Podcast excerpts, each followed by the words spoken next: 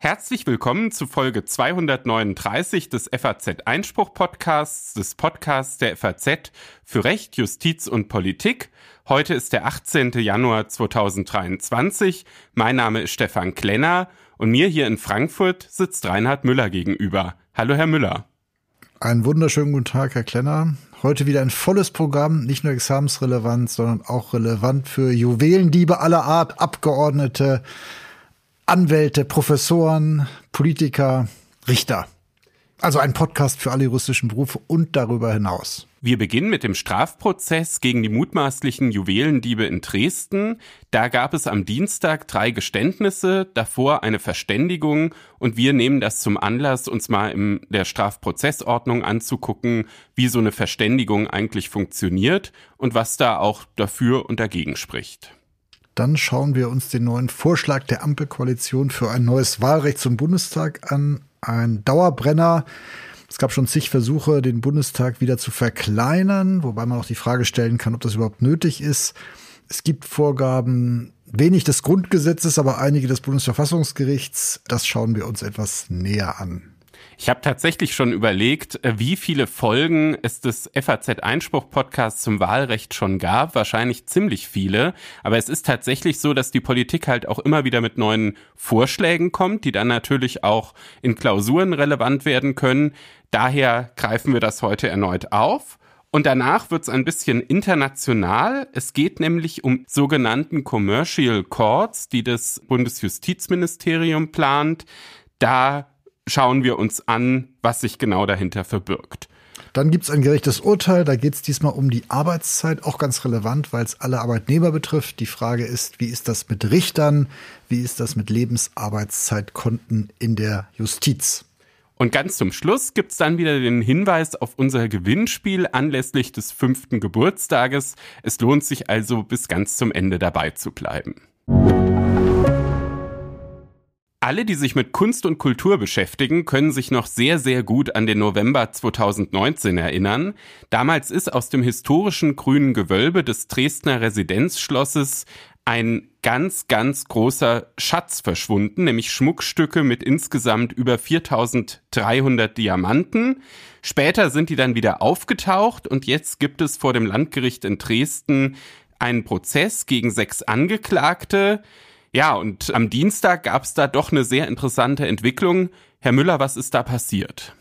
Da gab es einige Geständnisse. Es geht um einen berühmt-berüchtigten Berliner Clan.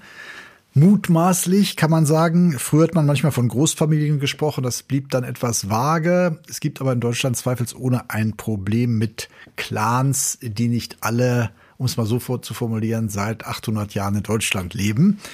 Hier ging es um den äh, sogenannten Remo-Clan und da waren sechs Angeklagte vor Gericht. Drei haben inzwischen gestanden und da stellt sich dann die Frage, was hat das für Folgen? Warum haben die gestanden?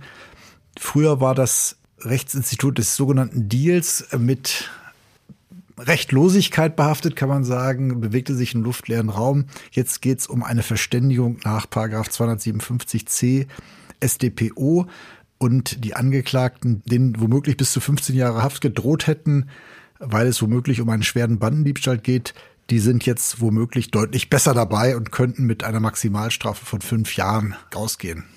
Ja, diese Maximalstrafe von 15 Jahren, die ergibt sich eben nicht nur aus dem schweren Bandendiebstahl, sondern auch noch aus der schweren Brandstiftung, die ja da noch obendrauf kam. Und bei dieser Verständigung wurde tatsächlich jetzt so ein Strafrahmen genannt zwischen fünf Jahren und neun Monaten und sechs Jahren und neun Monaten, was ja viel, viel weniger ist. Diese Verständigung hatte ja jetzt eine Vorgeschichte, muss man sagen, ne? Genau, es war nicht von vornherein klar, ob es dazu kommt. Der Anwalt hat das offenbar zuerst abgelehnt. Dann haben aber einige Angeklagte oder womöglich auch alle Interesse gezeigt. Bedingung ähm, der Justiz war, dass die Beute sichergestellt werden muss, die teilweise beschädigt ist, aber immerhin hat das wohl zu einer Verständigung geführt. Und ähm, ja, hier zeigt sich sozusagen, wenn das dann dazu kommt, dass ähm, das Institut lebt und dass man damit arbeiten kann. Es liegt ja sozusagen im Interesse des Staates, den Fall aufzuklären, die Beute zurückzuerlangen. Es liegt im Interesse der Angeklagten, die Strafe etwas zu minimieren, wobei der Verständigung eben auch Grenzen gesetzt sind. Es ist auch kein Deal, auf den man sich hundertprozentig verlassen kann, äh, den man sozusagen einklagen könnte. Aber er ist, glaube ich, auch trotz aller rechtsstaatlichen Bedenken handhabbar und tragbar. Und wenn man ganz darauf verzichten würde, würde es wohl auch dem Rechtsempfinden aller billig und gerecht denken nicht gerecht. Naja, es ist halt vor allem so, dass man solche Deals oder Absprachen schwer verhindern kann. Ne? Es gab ja schon seit den 70er Jahren eigentlich immer wieder das Phänomen. Im Hinterzimmer. Im Hinterzimmer, genau, dass dann eben auch so ein bisschen oft gesagt wurde, Geständnis gegen Bewährung. Und dann gab es eben 2009 dieses Bedürfnis vom Gesetzgeber, das auch zu institutionalisieren, was man eben in 257c jetzt findet. Wobei man natürlich sagen muss, man kann sich auch nicht über alles verständigen. Ne? Der Schuldspruch oder Maßregeln dürfen nicht Gegenstand sein, Unterbringung in einem psychiatrischen Krankenhaus, etwa Erziehungsanstalt, Sicherungsverwahrung, das nicht. Und Inhalte, die nicht im Gesetz stehen, sind auch nicht der Verständigung zugänglich. Aber eine Ober- und Untergrenze kann man schon angeben. Es ist allerdings auch eine Bindung nicht möglich, wenn neue Tatsachen auftreten. Das heißt, wenn das Gericht meint, hier ist irgendwas äh, neu hinzugekommen, oder es mit, sieht irgendeine Voraussetzung als nicht gegeben an, dann kann man sich als Angeklagter nicht hundertprozentig darauf verlassen. Wobei sicherlich auch die Justiz ein Interesse daran hat, als zuverlässig zu gelten. Also man wird das jetzt wahrscheinlich auch nicht so auslegen, äh, dass das willkürlich erscheint. Ja, in der Praxis hängt es halt oft dann vor allem vom Prozessverhalten ab. Ne? Also natürlich ist es so, dass auch noch weitere Umstände hinzutreten können. Ich sage jetzt mal im Extremfall, wenn die Richter die Akten nicht ordentlich gelesen hätten, dann wäre es sogar auch möglich, dass äh, so eine Verständigung wieder in Frage steht. Aber es gilt eigentlich schon, wenn alle Beteiligten dem zugestimmt haben und das Prozessverhalten des Angeklagten so ist, wie man vereinbart hat. Also in der Regel, dass es ein wirklich umfassendes Geständnis gab. Da wird in der Literatur immer das sogenannte schlanke Geständnis dem gegenübergestellt, wo dann eben quasi so ein, so ein Angeklagter einfach nur vorbetet, was die, was die Staatsanwaltschaft gesagt hat. Aber wenn er eben glaubhaft auch erklärt hat, wie es zu der Tat kam, dann kann man sich in der Regel auf das, was da als ja, Verständigung vereinbart wurde, auf diesen Strafrahmen auch verlassen.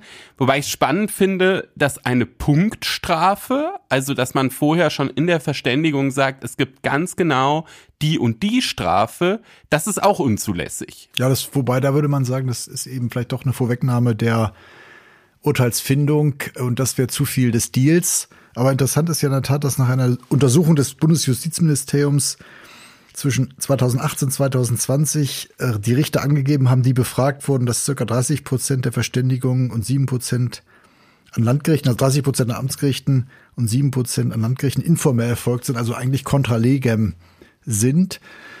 Problematisch scheint mir auch weiterhin, das habe ich auch erlebt, als ich noch äh, als Referendar in der Staatsanwaltschaft war, dass man manchmal den Eindruck hätte, der Richter will den Fall abschließen und presst sozusagen einen Angeklagten, bei dem nicht klar ist, ob er es überhaupt war, zu einem Geständnis mit der Aussicht auf eine geringe Strafe. Und Sinn ist natürlich nicht, dass jemand was gesteht, was er nicht gemacht hat. Genau, es ist ja so, dass auch ein ganz, ganz wichtiges Ziel des Strafprozesses immer die Wahrheitsfindung ist. Und es kann natürlich auch durchaus mal Konstellationen geben, wo es dann eben falsche Geständnisse gibt. Hier in dem Dresdner Fall wird man davon wohl eher nicht ausgehen, denn die Beweislage ist da doch auch ziemlich eindeutig. Es wurden auch DNA-Spuren gefunden. Und vor allen Dingen, wenn das vermisste, erbeutete Raubgut wieder auftaucht durch die Angeklagten, spricht einiges dafür, dass sie damit zu tun hatten. Richtig, es war ja richtig dann so, dass die äh, sächsischen Kriminalbeamte dann richtig einbestellt wurden in äh, so eine Berliner Kanzlei und dann diese ganzen Schmuckstücke da auf dem Tisch lagen, zumindest dachten sie das, weil das sah zunächst nach sehr vielen Schmuckstücken aus. Dann war es aber so, dass eben nicht alle dabei waren und einige auch sehr stark zerstört waren. Das wird dann natürlich auch berücksichtigt. Der Prozess geht übrigens weiter. Am Freitag kommt dann der vierte Angeklagte zu Wort und wohl auch die Angeklagten, die beiden, die da noch übrig sind, über die nach Jugendstrafrecht entschieden werden muss. Wir werden natürlich unsere Hörer in der Sache auf dem Laufenden halten, aber schon jetzt war es eben ein ganz guter Zeitpunkt, sich mal diese Verständigung, über die jetzt immer geschrieben wird, sich näher anzugucken, auch weil eben oft pauschal von so einem Deal gesprochen wird, der eben eigentlich, wenn man es ganz streng nimmt, diese Hinterzimmergespräche äh, meint, die die Strafprozessordnung ja durch die Regeln, die jetzt für die Verständigung vorgegeben sind, gerade unterbinden will. Es bleibt also spannend und wir gucken am Freitag erneut nach Dresden. Genau, und wer noch Schmuck zu Hause hat aus dem grünen Gewölbe, kann sich immer noch melden und vielleicht Strafminderung bewirken. Da wird noch was angenommen, so ist es. Der Bundestag, unser aller Parlament, ist nach der Meinung von einigen Abgeordneten, teilweise auch von der Boulevardpresse und sonstiger Presse, zu groß. Auch dem gesetzlichen Ziel sozusagen, an dem gesetzlichen Ziel zu messen, etwas zu groß. Deswegen gibt es jetzt einen weiteren Vorstoß der Ampelkoalition, ein neues Wahlrecht auf den Weg zu bringen, um letztlich auch den Bundestag zu verkleinern. Aber es gibt auch einige Nebenfolgen, wie das bei einem komplexen System so ist, die auf Unmut stoßen. Herr Klenner. So ist es. Ich glaube, es ist, auch wenn es schon häufig im Podcast Thema war, zu Beginn nochmal wichtig, dass man sich nochmal klar macht, warum ist jetzt eigentlich der Bundestag so groß geworden? Weil das ja schon auch ein bisschen eine komplexe Sache ist. Es liegt, um einfach mal ein Schlagwort zu nennen, an den Überhang- und Ausgleichsmandaten. Wie entstehen die? Wir haben ein personalisiertes Verhältniswahlrecht. Das bedeutet, jeder Bürger hat bei der Bundestagswahl eine Erststimme und eine Zweitstimme. Mit der Erststimme entscheidet er über den Abgeordneten in seinem Wahlkreis. Mit der Zweitstimme über die Zusammensetzung des Parlaments dahingehend, in welcher Stärke die Parteien dort vertreten sind. Und dann ist es eben bisher so, dass wenn jetzt eine Partei einen bestimmten äh, Prozentsatz hat, die Abgeordnetensitze, die ihr zustehen, erstmal mit direkt gewählten Wahlkreisabgeordneten aufgefüllt wird und danach eben der Rest über Listenmandate besetzt. Also eigentlich ist die Zweitstimme die entscheidende für die Zusammensetzung des Parlaments, aber keine Erststimme geht verloren. Das heißt, jeder direkt gewählte Abgeordnete kommt auch rein. Genau, das ist bisher das Prinzip. Und dieses Prinzip wird sogar so krass durchgehalten, dass wenn mehr Wahlkreise gewonnen wurden, als einer Partei nach dem Zweitstimmenergebnis zustehen, dass dann trotzdem alle Wahlkreissieger einziehen. Und das sind dann eben die sogenannten Überhangmandate, die entstehen, weil sie ja, wie gesagt, mehr entstehen, als der Partei eigentlich zustehen würden. Und das hat schon immer dazu geführt, dass der Bundestag ein bisschen größer war als gedacht, auch bei allen Bundestagswahlen. Das Bundesverfassungsgericht hat das auch grundsätzlich für zulässig erachtet. Bis zu 15 Überhangmandate müssen auch nicht ausgeglichen werden nach der Rechtsprechung aus Karlsruhe.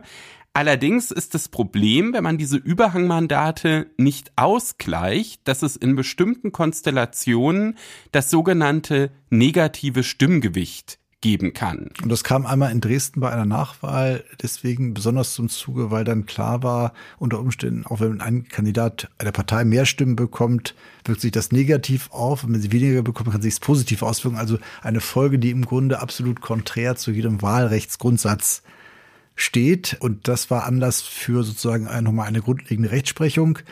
Wobei der Vorwurf dann an das Bundesverfassungsgericht ging er aber ein jahrzehntelang praktiziertes Wahlrecht. Das Verfassungsgericht habe das weiter verkompliziert. Andererseits muss man sagen, es war schon komplex. Es tauchte nur jetzt auf wieder und poppte hoch und war durch eigentlich undurchschaubar, wenn man es genau nimmt, auch wenn wir gut damit leben konnten.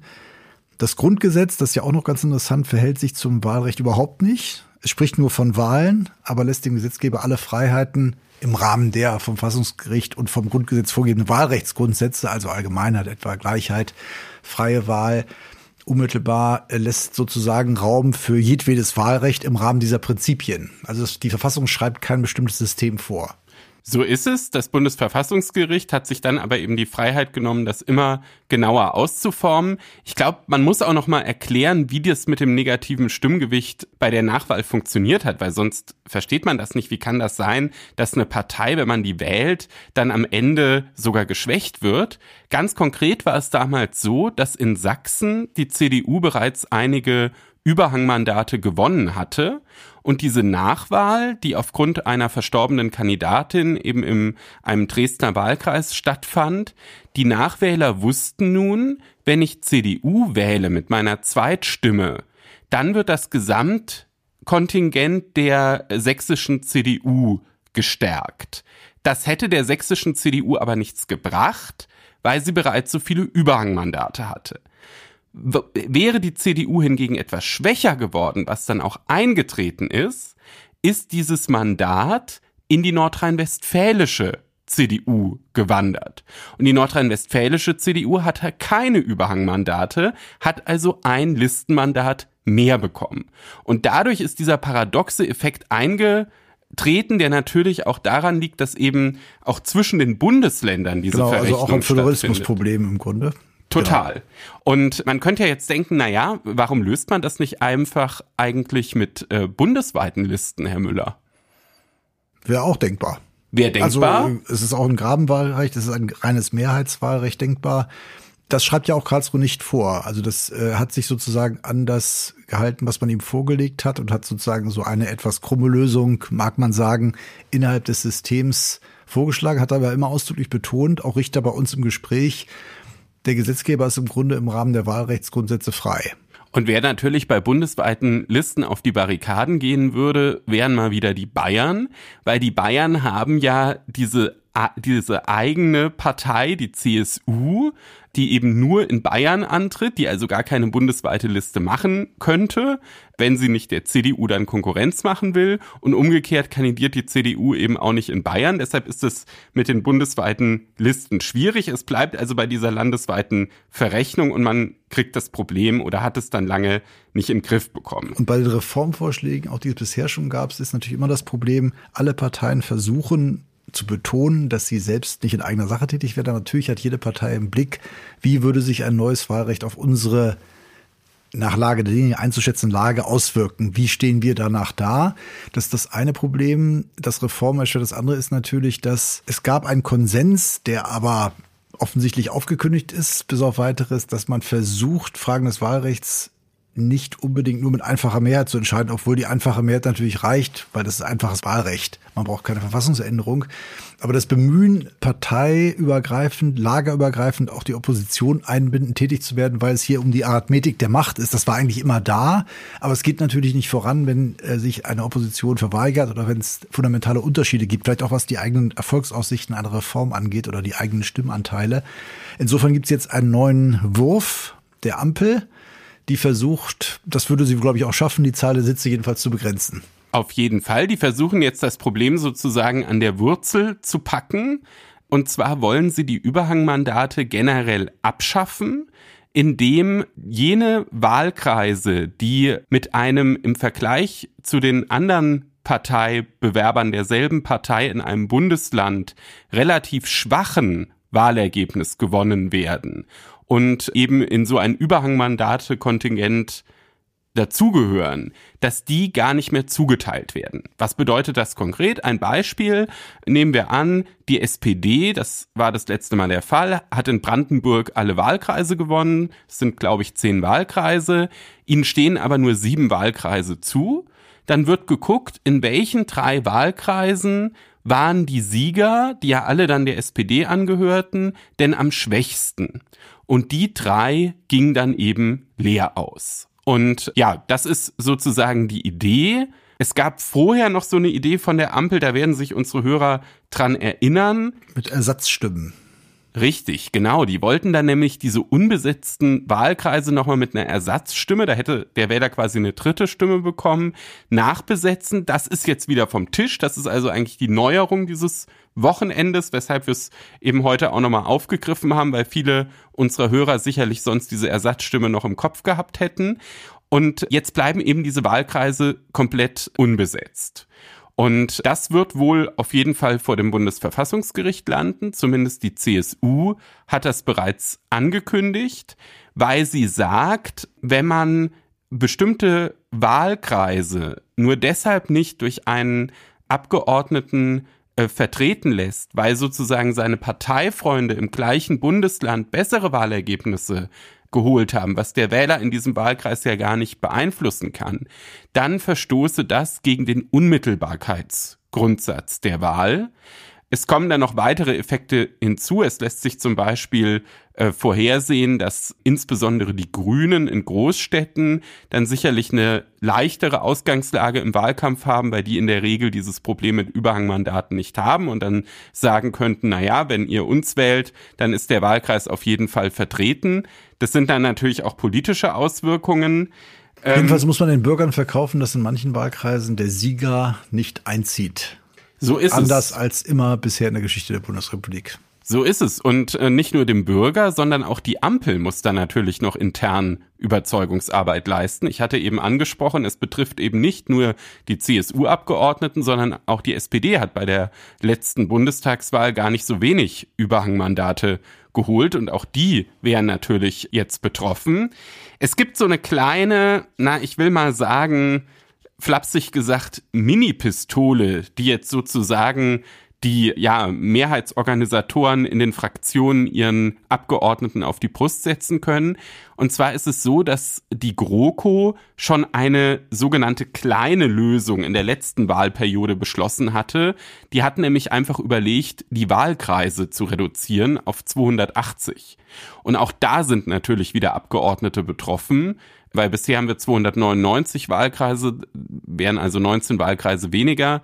Das sind dann möglicherweise sogar mehr Abgeordnete, die davon betroffen wären, als die, die durch dieses andere neue Wahlrecht, wo eben die Überhangmandate nicht mehr besetzt sind, betroffen wären, zumindest in, in den Reihen der SPD-Fraktion. Und das könnte natürlich dabei helfen, jetzt eine Mehrheit dafür zu gewinnen.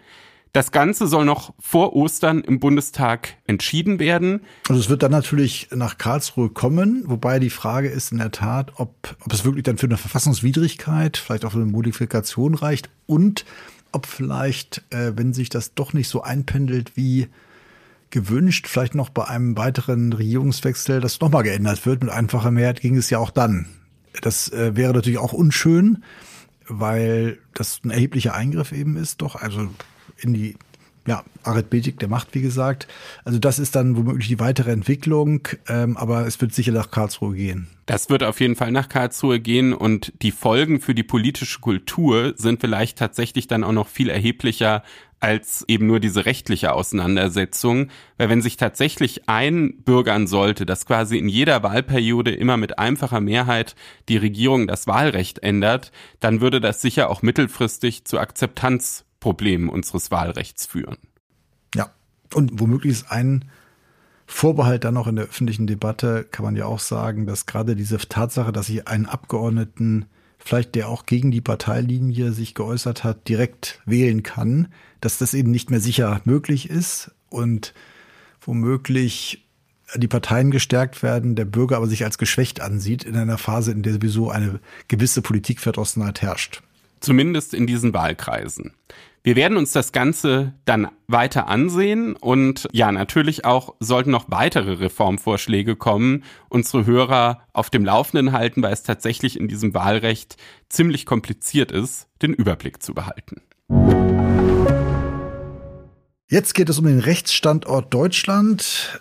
Insbesondere nach dem Brexit gab es die Hoffnung, dass die deutschen Gerichte, vielleicht auch London oder anderen Städten ausländischen Gerichten den Rang ablaufen können, wenn es um Rechtsstreitigkeiten geht, die von großen Wirtschaftsparteien in englischer Sprache geführt werden. Da hat jetzt äh, der Bundesjustizminister einen Entwurf vorgelegt, woran, wonach an den deutschen Oberlandesgerichten Commercial Courts errichtet werden können. Äh, der Name ist Programm. Verhandlungen können, wenn beide Parteien das wollen, auf Englisch geführt werden. Setzt natürlich voraus, dass die Richter das auch können und können auch so durchgezogen werden bis zum Bundesgerichtshof, Herr Klenner.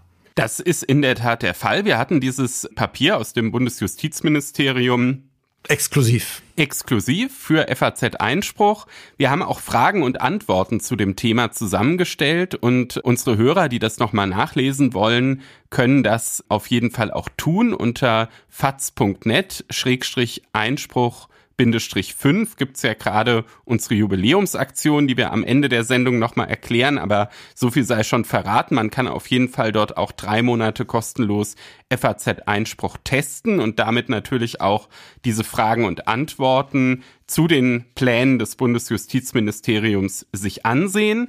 Man muss sagen, das Ganze hört sich ja erstmal so an, als würden da jetzt total neue Gerichte geschaffen. Ich glaube, die größte Veränderung sind noch gar nicht mal diese äh, Commercial Courts selbst, sondern einfach erstmal die Möglichkeit, dass an ausgewählten Landgerichten, sofern die Bundesländer da zustimmen, künftig bestimmte Handelsstreitigkeiten komplett auf Englisch geführt werden können. Es ist schon jetzt möglich, auch in Englisch zu verhandeln, ohne Dolmetscher, wenn alle Parteien einverstanden sind. Aber die Klage und auch das Urteil müssen bisher stets auf Deutsch abgefasst werden und künftig ist eben dann auch das auf Englisch möglich. Und ähm, auch in den höheren Instanzen soll diese Möglichkeit bestehen und an den Oberlandesgerichten wird es dann eben auch erst erstinstanzliche Spezialsenate geben für bestimmte Wirtschaftsstreitigkeiten ab einem bestimmten Streitwert. In dem Papier ist von einer Million Euro die Rede. Das heißt, da spart man sich dann auch erstmal diesen, diesen Gang zum Landgericht. Und auch das hat natürlich den Hintergrund, den Sie eben schon angedeutet hatten, Herrn Müller. Man steht eben bei diesen internationalen äh, Handelsstreitigkeiten im internationalen Wettbewerb. Es gibt solche Spezialkammern bereits in Dubai, in Amsterdam, in Singapur und immer dann, wenn aufgrund der internationalen Beteiligung der Prozessparteien diese entscheiden können, in welchem Land sie den Prozess führen, dann entscheiden sich eben auch bisher deutsche Unternehmen häufig fürs Ausland und das möchte die Bundesregierung beenden. Und das setzt eben auch voraus, dass die Justiz nicht nur das technische Know-how, sondern auch die Manpower hatten, das sprachliche Know-how, was, glaube ich, vor 20, 30 Jahren noch eher unwahrscheinlich war, heute aber durchaus anders aussieht, nämlich auch auf Englisch komplett einen Prozess zu führen. Also nicht nur durch die Anwälte der Parteien, sondern dass die Justiz das eben auch Englisch verhandeln kann, Englisch das Urteil abfassen kann, bis äh, durch alle Instanzen vom LG in dem Fall bis zum Bundesgerichtshof auch das sozusagen managen kann. Äh, und da wird man sehen, wie groß der Bedarf ist, beziehungsweise wie das angenommen wird, ob die deutsche Justiz hier auch ihre PS, die sie ja durchaus hat, auf die Straße bringen kann. Es geht ja auch um Geschwindigkeit. Also es geht darum, dass man das natürlich dann hier machen kann. Äh, es geht ja nicht um die Sprache, sondern auch, sind die sonst auch besser, sind die schneller? Ist es ein Vorteil dann für den Justizstandort Deutschland in der Praxis? Diese Schnelligkeit wird eben auch versucht durch diese erstinstanzliche, diesen erstinstanzlichen Weg zu den Oberlandesgerichten dann möglich zu machen. Was so die Englischfähigkeiten der Richter anbetrifft, also ich weiß, uns hören auch viele Richter zu und ich möchte jetzt auch keinen unserer Hörer beleidigen, aber ich muss ganz ehrlich sagen, Herr Müller, da bin ich nicht so ganz optimistisch wie Sie. Ich meine, ich äh, bin ja jetzt noch ein bisschen näher dran am Jurastudium und auch an der Referendarausbildung. Das ist bei mir ja alles noch nicht so lange her. Und ich muss ganz ehrlich sagen, es ist auch heute noch so, wenn man keinen Bock auf Englisch hat, kommt man in der Juristenausbildung ziemlich gut drumherum. Wobei das kein, würde ich voll zustimmen. Ich erinnere mich noch an einen Satz äh, vor Jahrzehnten eines Professors, der sagte, wenn Sie kein Englisch lernen wollen, werden Sie deutscher Richter. Aber das schließt ja nicht aus, ich, obwohl der Satz noch stimmt, dass es eben mehr als früher auch gerade Frauen gibt, die äh, meinetwegen aus einer Großkanzlei kommen, in die Justiz gehen, schon auf Englisch viel gearbeitet haben und dann eben jetzt in der Justiz das sogar weitermachen können hier. Äh, das gibt's noch in vermehrtem Umfang also in den Großstädten natürlich, aber wir reden hier, glaube ich, auch nicht äh, von kleineren Landgerichten, sondern von denen in der Großstädte, wo auch die großen Kanzleien sitzen. Insofern glaube ich schon, ja, es stimmt einerseits ja, die deutsche Justiz ist noch sehr national, auch sprachlich gesehen, aber es gibt immer mehr und ich glaube auch genug unter Umständen in einigen Städten, um das, äh, einen schlagkräftigen Senat meinetwegen zu formen. Und da muss man eben sehen, wie sich das entwickelt mit Angebot und Nachfrage. Aber als Zeichen und als Möglichkeit ist es, glaube ich, ein ganz gutes Signal, dass man sich bemüht, den Rechtsstandort zu stärken. Das ist ja eine Möglichkeit sozusagen. Das stimmt. Also ich finde tatsächlich dieses Vorhaben der Bundesregierung auch äh, ziemlich gut durchdacht und auch ziemlich sinnvoll. Ich glaube auch, dass sich tatsächlich noch was anderes verändert hat. Nicht in der Juristenausbildung selbst, aber ich merke das oft auch, wenn ich bei unseren Podcasts mit Publikum, auch mit vielen Studenten spreche, die ja auch dann regelmäßig in unseren Zuschauerreihen sitzen. Es hat sich, glaube ich, auf jeden Fall die Bereitschaft erhöht, der Studenten auch bei einem Jurastudium ins Ausland zu gehen. Also ein Auslandssemester oder sogar zwei Auslandssemester zu machen. Ich weiß noch, als ich studiert habe, gab es durchaus auch Professoren, die den Standpunkt vertreten haben, das lohnt sich nicht, weil eben, ich sag mal, von der Rechtsmaterie selbst, das, was man da im Ausland lernt, man natürlich für die Berufe in der deutschen Justiz später oft gar nicht so richtig verwenden kann. Aber für andere Berufe eben schon. Für andere Berufe schon und natürlich vor allem die Sprache. Also ich sag mal, wenn man dann eben irgendwie beim Party machen gut Englisch lernt, ist es halt dann möglicherweise später, wenn man am Oberlandesgericht ist und einen der äh, Gerichtspräsident fragt, hast du Lust in den Commercial Court zu gehen, dann schon mal eine gute Grundlage, auch wenn man sich dann sicherlich noch einige Fachbegriffe drauf schaffen muss. Es gibt ja auch Hochschulen, wo man schon auf Englisch Dissertationen einreichen kann. Auch das wäre früher undenkbar gewesen. Insofern, es wird internationaler. Nicht alles, aber es muss vielleicht auch nicht sein, aber als offenes Signal ist das, glaube ich, eine ganz gute Botschaft. Wichtig noch zu wissen ist, dass das Ganze noch nicht beschlossen ist. Das ist natürlich jetzt erstmal nur eine, ein Ideenpapier aus dem Bundesjustizministerium und es müssen dafür natürlich auch Bundesgesetze geändert werden, allen voran das Gerichtsverfassungsgesetz und die Zivilprozessordnung. Und dann ist natürlich auch eine Frage, wie stark machen die Bundesländer mit? Genau, Justiz ist Ländersache. Also der Bund könnte natürlich für den BGH was regeln oder für die obersten Bundesgerichte, aber letztlich könnte er sonst eben genau die Öffnungsmöglichkeit in die Bundesgesetze schreiben, aber die Länder müssen sehen, was sie damit machen. Da gibt's halt ganz positive Anzeichen schon, ne? sowohl in Baden-Württemberg als auch in ähm, Nordrhein-Westfalen gab es schon verschiedene Initiativen. Auch in Hessen, ja. Auch in Hessen der dortigen äh, Landesregierung. Unser Kollege Markus Jung aus der Wirtschaftsredaktion hat da auch mehrfach ausführlich drüber berichtet. Auch seine Artikel werde ich an den Podcast äh, nochmal dranhängen, dass man sich das auch nochmal angucken kann. Aber all diese Initiativen sind bisher eben an die Grenze gestoßen, dass zumindest Klage und Urteil immer noch auf Deutsch sein musste, einfach aufgrund der bundesgesetzlichen Vorgaben. Und das ist wohl tatsächlich dann das, was jetzt eben auch durch diese Reform dann geändert wird. Wir bleiben auch hier am Ball. So ist es und ich hoffe, dass viele unserer Hörer sich auch die Hintergründe auf FAZ Einspruch nochmal angucken. Wir bleiben bei der Justiz. Das gerechte Urteil beschäftigt sich auch mit der Richterschaft. Es kommt vom Bundesverwaltungsgericht in Leipzig und es geht um die Arbeitszeit. Herr Klenner, worum genau?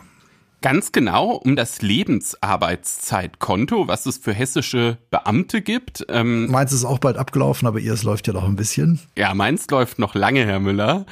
da kann man Arbeitszeit einzahlen. Das ist eine Vereinbarung des Landes Hessen mit dem dortigen Beamtenbund. Und zwar eine Stunde pro Woche, um dann eben zum Beispiel etwas früher auch in den Ruhestand gehen zu können oder um sich gegebenenfalls das auch finanziell äh, ausgleichen zu lassen. Und das wurde eingeführt, weil in Hessen im Ländervergleich die äh, Wochenarbeitszeit für Beamte ziemlich hoch ist. Und jetzt gab es einen, ich sag mal ziemlich gewitzten Richter an einem hessischen Landgericht, der hat gesagt, ich bin ja auch Beamter und ich will jetzt auch so ein Lebensarbeitszeitkonto. Genau. Ist er denn Beamter? Eigentlich müsste man sagen, ist er kein Polizist, er ist kein Lehrer, er ist nicht weisungsgebunden, er ist etwas anderes, ein Aliot. Er ist tatsächlich ein bisschen was anderes. Natürlich ist es so, dass Beamte und Richter nah miteinander verwandt sind und es ist tatsächlich auch der Fall, dass bestimmte Vorschriften äh, des Beamtenrechts auch äh, für Richter angewandt werden. Aber, und das haben eben jetzt auch die Richter in Leipzig deutlich gemacht, es gibt gerade in diesem Bereich Arbeitszeit einen doch ganz wesentlichen Unterschied. Es ist nämlich so, dass ein normaler Beamter eine konkrete Arbeitszeit schuldet, die er dann eben seinem Dienstherrn zur Verfügung stellt. Und, und da muss man jetzt wirklich bei den Begrifflichkeiten aufpassen, ein Richter, der schuldet nur ein Arbeitspensum. Und ein Arbeitspensum ist eben nicht in einer konkreten Arbeitszeit zu bemessen, sondern wird allgemein durch den Geschäftsverteilungsplan der jeweiligen Gerichte festgelegt, wo dann natürlich drin steht, zu der und der Rechtsmaterie bearbeitet der und der Richter eben die Eingänge und wie hoch die Eingänge dann sind, wie viele Bürger dann eben auch Klagen erheben in der Sache, das ist dann natürlich unterschiedlich und dann auch der, der Arbeitsaufwand, genau wie natürlich auch die Schwierigkeit der Fälle unterschiedlich sein kann, nur weil da ein Rechtsgebiet draufsteht. Äh, das wissen alle, die auch gerade erst mit dem Jurastudium begonnen haben, kann trotzdem natürlich dann auch der Schwierigkeitsgrad sehr variieren. Und der Richter ist frei darin, wie, wann, wo er in welcher Geschwindigkeit im Grunde weitgehend auch er diese Fälle abarbeitet. Das ist sogar grundgesetzlich geschützt, und zwar durch Artikel 97 Grundgesetz, die richterliche Unabhängigkeit. Und da unterscheidet er sich natürlich auch ganz stark vom ähm, herkömmlichen Beamten, der natürlich auch bestimmte Privilegien hat, die in der Verfassung geschützt sind, ähm, durch Artikel 33 Grundgesetz, die hergebrachten Grundsätze des Berufsbeamtentums aber natürlich weisungsgebunden ist und nicht über so eine Unabhängigkeit verfügt wie äh, ein Richter. Genau, wobei ja oft die Richter auch ins Ministerium wechseln, jedenfalls die, die Karriere machen wollen und dann quasi wie Beamte im Ministerium arbeiten und dann eben wiederum anderen Kautelen, so gesehen auch anderen Zeitvorstellungen, Ort, örtliche Gebundenheit unterliegen, als wenn sie wieder zurückkehren, meinetwegen in die Justiz und dann am Landgericht, Oberlandesgericht äh, tätig sind. Richtig, das sind dann Spezialfälle, wo man eben dann auch sagen muss, in, in solchen Fällen werden dann Richter für eine gewisse Zeit zumindest dann doch auch wie normale Beamte behandelt. Ganz wichtig ist noch, man muss das Ganze auch unterscheiden von normalen Arbeitnehmern. Sie haben zu Beginn gesagt, Arbeitszeit betrifft ja eigentlich alle. Das ist natürlich auch erstmal sehr pauschal richtig. Jeder muss irgendwie arbeiten. Aber es ist sehr, sehr wichtig, diese Entscheidung des Bundesverwaltungsgerichts in Leipzig jetzt nicht mit der Entscheidung des Bundesarbeitsgerichts vom September durcheinander zu werfen. Wir erinnern uns, damals hatte das Bundesarbeitsgericht entschieden, dass die Arbeitszeit von Arbeitnehmern generell zu erfassen ist. Das ist aber ein anderes Thema als jetzt eben diese Arbeitszeit von äh, Beamten, das ist, also Beamte sind nicht eins zu eins, auch wenn ihre Arbeitszeit eben grundsätzlich erfasst wird, auf diese Rechtsprechung des Bundesarbeitsgerichts anzuwenden, weil Beamte eben immer der Verwaltungsgerichtsbarkeit unterstehen und nicht äh, den Arbeitsgerichten.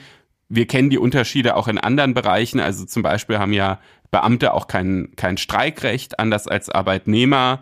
Es gibt eben eine besondere Fürsorgepflicht des Dienstherrn, die es ähm, in der Form auch bei, bei äh, Arbeitnehmern so nicht gibt. Also es ist vielleicht tatsächlich sogar spannend, sich beide Entscheidungen mal im Vergleich anzugucken. Ja, wobei, genau, und man sieht, glaube ich, schon, dass die Arbeitszeiterfassung, anders als früher, eine größere Rolle spielt. Auch bei Beamten und Ministerien wird teilweise gestempelt, auch bei Führungspositionen sogar, weil man anscheinend der Meinung ist, ich halte das eher für einen Irrweg, jedenfalls wenn es um motivierte Leute geht, aber der, äh, sozusagen die Meinung vorherrscht, man muss es dokumentieren, das wäre dasselbe, und man muss für Gerechtigkeit sorgen, indem man eben das minütlich abrechnet, dokumentiert und dann eben ausgleichen kann und sagen kann, der hat gearbeitet, der hat nicht, obwohl es natürlich erstmal nur eine Zeiterfassung ist und noch nicht ganz klar ist, was in der Zeit genau geleistet wurde. Und dieser gesellschaftliche Trend äh, spiegelt sich natürlich auch genau in dem Ansinnen des Richters wider. Ne? Also, dass der überhaupt jetzt auf die Idee gekommen ist, zu sagen, ich möchte ein Lebensarbeitszeitkonto haben, auf die Idee muss man halt auch als Richter erstmal kommen. Ja, das Bundesverwaltungsgericht hat dieses Eigentor, möchte ich es mal sagen, des Richters verhindert, denn es wäre aus meiner Sicht ein Eigentor gewesen, weil damit natürlich dann schon, wenn sich das jetzt durchgesetzt hätte, auch ein wesentliches Merkmal der richterlichen Unabhängigkeit wieder zumindest eingeschränkt worden wäre oder in Frage gestellt worden wäre, wenn jetzt so ein Arbeitszeitkonto dann zur Regel geworden wäre. Der eine oder andere wird jetzt sagen, ich gucke auf der Homepage des Bundesverwaltungsgerichts und finde die Entscheidungsgründe ja noch gar nicht. Äh, das stimmt auch, die stehen da noch nicht. Wer sich jetzt trotzdem vielleicht auch direkt vor einer mündlichen Prüfung mit dem Thema befassen will, dem empfehle ich einfach die Vorinstanz. Also der ähm, Hessische Verwaltungsgerichtshof, der hat ja genauso entschieden wie jetzt das Bundesverwaltungsgericht und hat sich wirklich auch bei seiner Begründung der Entscheidung sehr, sehr viel Mühe gegeben. Die Entscheidung findet man in allen gängigen Jura-Datenbanken. Wenn man so Stichworte wie Lebenszeit, Arbeitskonto und Richter eingibt, dann kommt man direkt dahin. Und ja, diese Entscheidung habe ich auch in Vorbereitung zur Sendung gelesen und sie ist wirklich sehr, sehr lesenswert. Wir sind jetzt am Ende unserer Sendung. Sie war heute ein bisschen kürzer als sonst. Schreiben Sie uns gerne auch, wie Sie das finden. Unter einspruchpodcast.faz.de können Sie ja jederzeit uns auch Feedback zur Sendung schicken, auch eine Hörerfrage loswerden.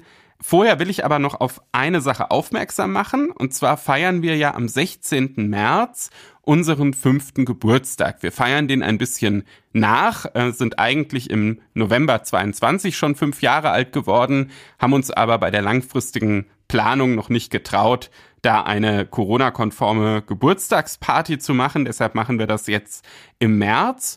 Und unter faz.net slash Einspruch-5 gibt es das große Gewinnspiel zu dieser Geburtstagsparty. Herr Müller, da erwartet uns, glaube ich, ein ganz gutes Programm. Ja, verlost wird nicht ein Lamborghini, Maserati oder ja, ich will jetzt nicht zu weit gehen, sondern noch viel besser, uns erwartet dort der Präsident des Bundesverfassungsgerichts und äh, der Leiter der ARD Rechtsredaktion, die sich im weiteren Sinne auch mit Einspruch und Themen des Rechts und den Medien befassen. Und das ganze Einspruchteam steht dort auch mit Speis und Trank bereit. Und zweimal zwei Gewinner können dann eben am 16. März im Schlosshotel in Kronenberg auch dabei sein, erhalten eine Führung durch den FAZ Tower. Zweimal zwei? Zweimal zwei. so, so steht's. Oder einmal vier oder viermal eins. Kommt, kommt drauf an, wie man dann, wie man dann mitmacht. Ja, jedenfalls freuen wir uns auf viele Teilnehmer und alle Teilnehmer können eben auch Einspruch kostenlos für drei Monate testen. Ja, und Rückmeldungen und Ideen zu unserem ja heute kompakten, aber wie gewohnt hochklassigen Podcast gerne an einspruchpodcast.faz.de. Gerne auch mit einer Sprachnachricht, einer Frage, einer Anmerkung unter frankfurterallgemeine.de-referendariat können auch angehende Referendare sich bewerben, die auch äh, an unseren Konferenzen teilnehmen und auch schon geschrieben haben. Auch eine Referendarstation bei der FAZ ist möglich und empfehlenswert natürlich. Heute erstmal vielen Dank fürs Zuhören und bleiben Sie Einspruch treu. Auch von mir eine schöne Woche. Wir haben jetzt sogar die Feedback-Mail-Adresse zweimal gesagt, also freuen uns auf ganz viel Feedback. Bis nächste Woche.